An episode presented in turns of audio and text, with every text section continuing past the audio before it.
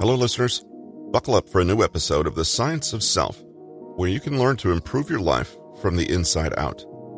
Today is April 6th, 2023. It's the first day of Passover, which means it's Maundy Thursday. Most of us engage in very little with regards to our decisions.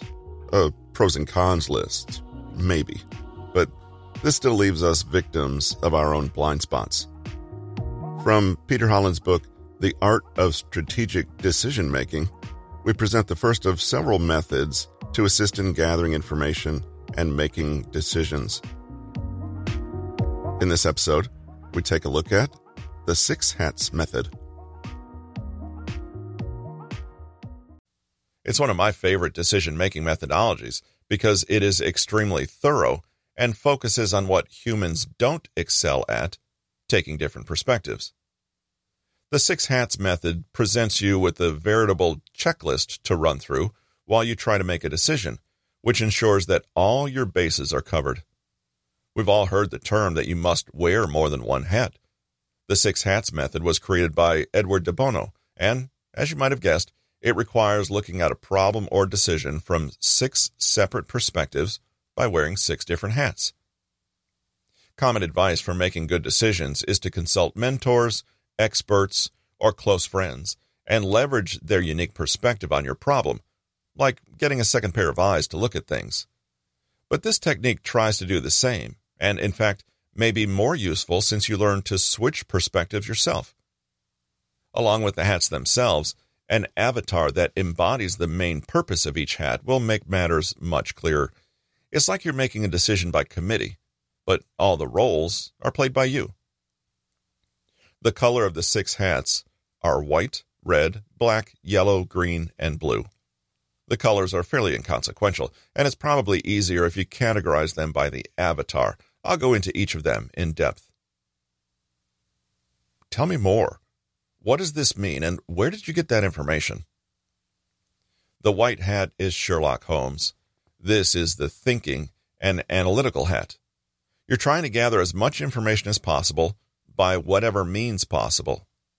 Be observant and act like an information sponge. While you're at it, analyze your information and determine the gaps you have and what you can deduce from what you currently have. Dig deep fill in the information gaps, and try to gather an understanding of what you really have in front of you. You want to absorb as much of the available information as you can while also determining what you're missing to make a more informed and more perfect decision.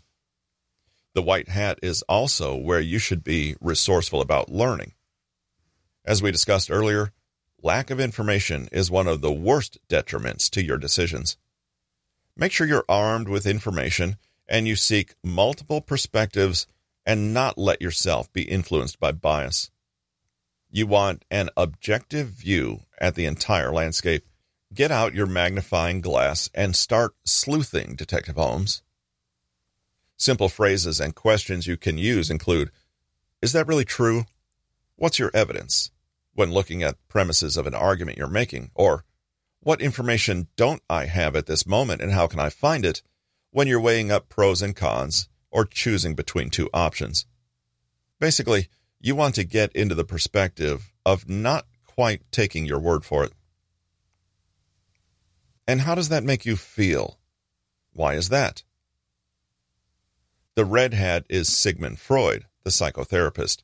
This is your emotion hat. You're trying to determine how you feel about something and what your gut tells you. Those are not always the same emotion. Combined with the information you collected as Sherlock Holmes, this will already give you a more complete picture than you're used to. You're asking how you feel about your options and why. Beyond the objective level, decisions affect us on an emotional level. You must account for that happiness and unhappiness. Emotions are, after all, an indicator of how we are assigning meaning and how much something is satisfying or violating our deeply held beliefs and values. Emotions add color to our decisions, and feelings are a kind of data that need to be factored into a decision, just like any other information. Ask yourself what you find yourself leaning toward or avoiding and why that might be. You can also attempt to predict how others might react emotionally.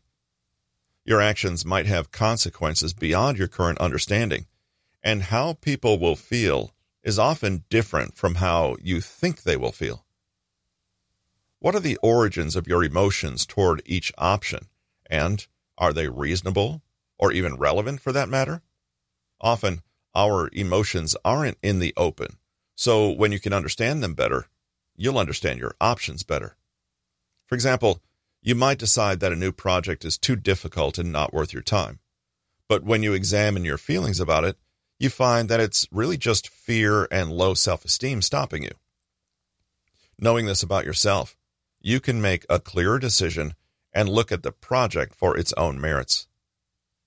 You might find an emotional inventory reveals powerful and accurate instincts, or it simply shows you some hidden bias you were carrying around.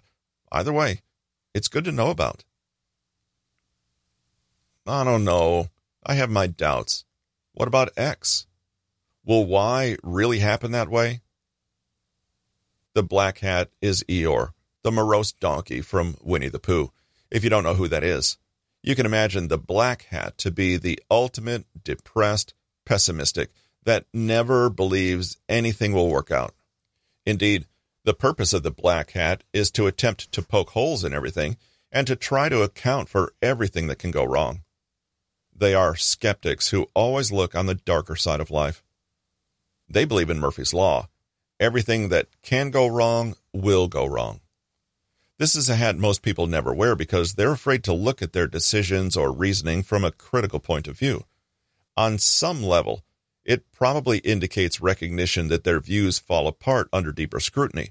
But that's exactly why it's so important to wear the black hat. It's essentially planning for failure and the worst case scenario. Planning for success is easy and instantaneous, but what happens when things don't work out and you have to put out fires? How would you plan differently if you thought there was a high probability of failure? Many of us want to be optimistic and hopeful, so we willfully ignore the probabilities of things not going our way.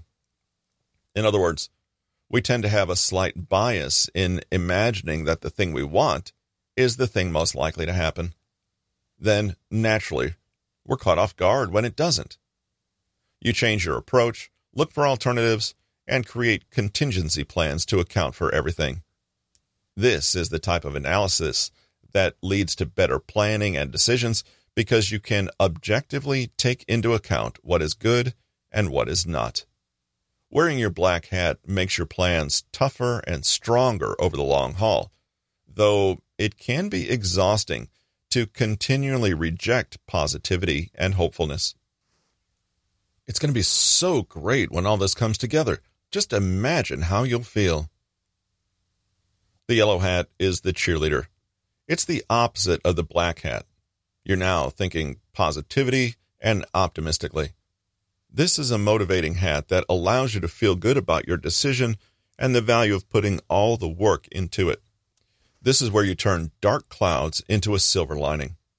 It also allows you to project into the future and imagine the opportunities that come along with it. If this decision goes well, what else will follow? Where do optimistic projections place you, and what is necessary for you to reach them? Belief in yourself is still one of the concepts that fuels achievement and motivation, so it's important to be balanced with pessimism and nitpicking flaws. Yes, you need to have both perspectives on your internal decision making board of directors.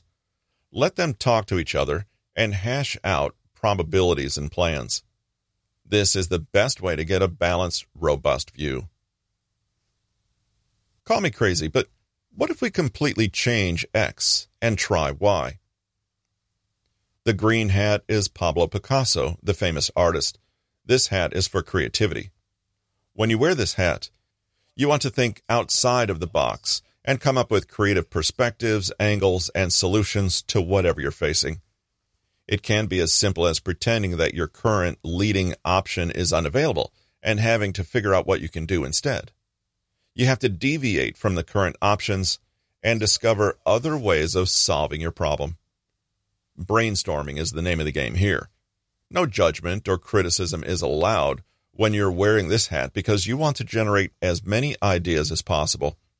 You can always curate them later, but the more solutions you can think of, no matter how zany or ineffective, there will always be something you can learn or apply from them. This is also a hat of open mindedness and not being stuck in one track of thinking, which can be dangerous if you refuse to alter your course in the face of hardships. Now, now, children, everyone will have their turn to be heard. The blue hat is Henry Ford, founder of the Ford Motor Company and inventor of the modern assembly line. The Blue Hat is all about coordinating and creating a system to integrate all the information you obtain from the other hats. You can also look at this hat as the CEO hat. You were in charge of making things happen and putting things in place, though not necessarily in charge of creating anything by yourself. You were in charge of weighing how heavily each hat should be considered and what factors you must take into account when integrating the information. The CEO knows the context the best, so the input from each different hat is synthesized and weighed based on personal priorities and the situation at hand. You are the ultimate decider. Now that you know how each hat works, it's time to illustrate how they all work together. Let's suppose you're considering buying a new house. Wearing the white Sherlock hat, you would examine all the information you have about the current market.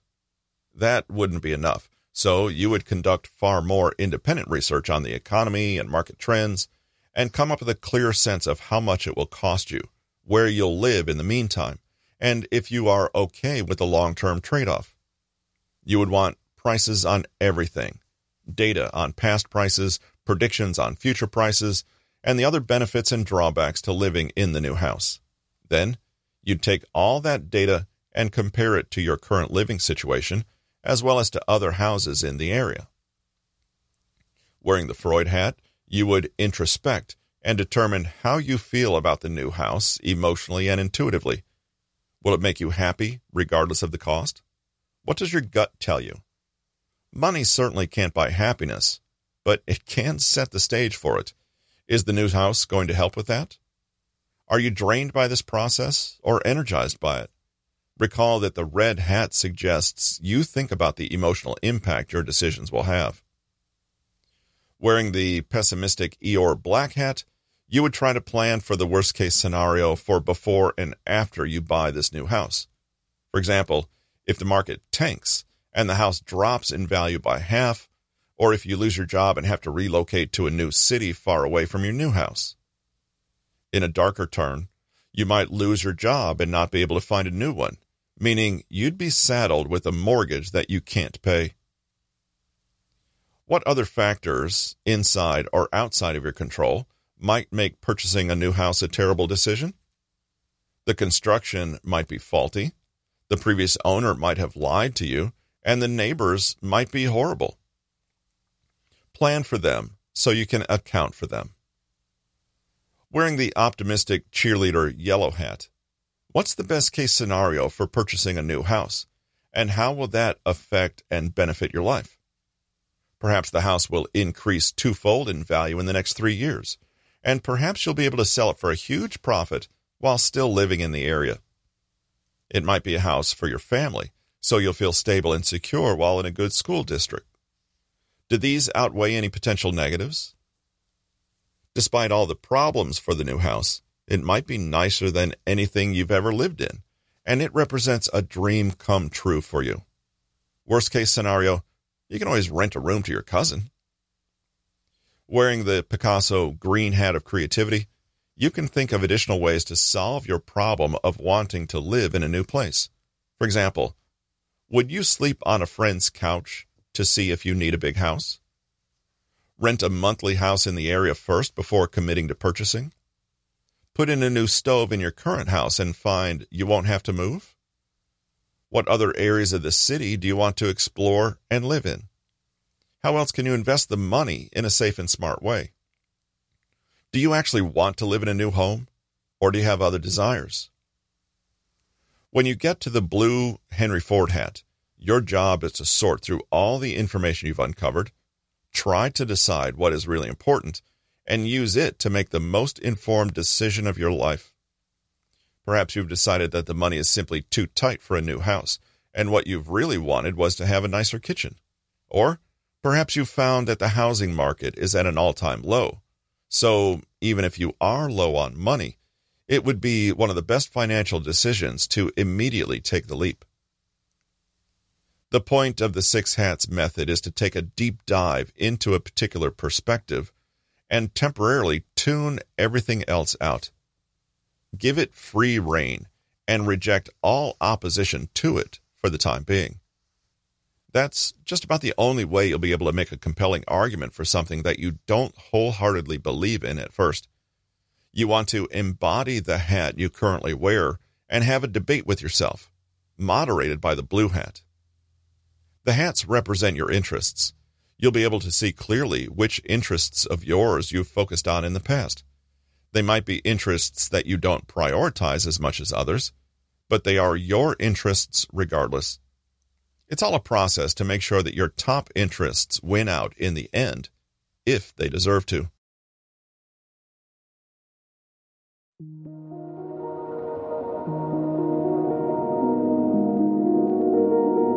You've just listened to The Science of Self. This is your host, Russell. Thanks for joining us today. And don't forget to tune in again next week for another episode from Peter Hollins and The Science of Self.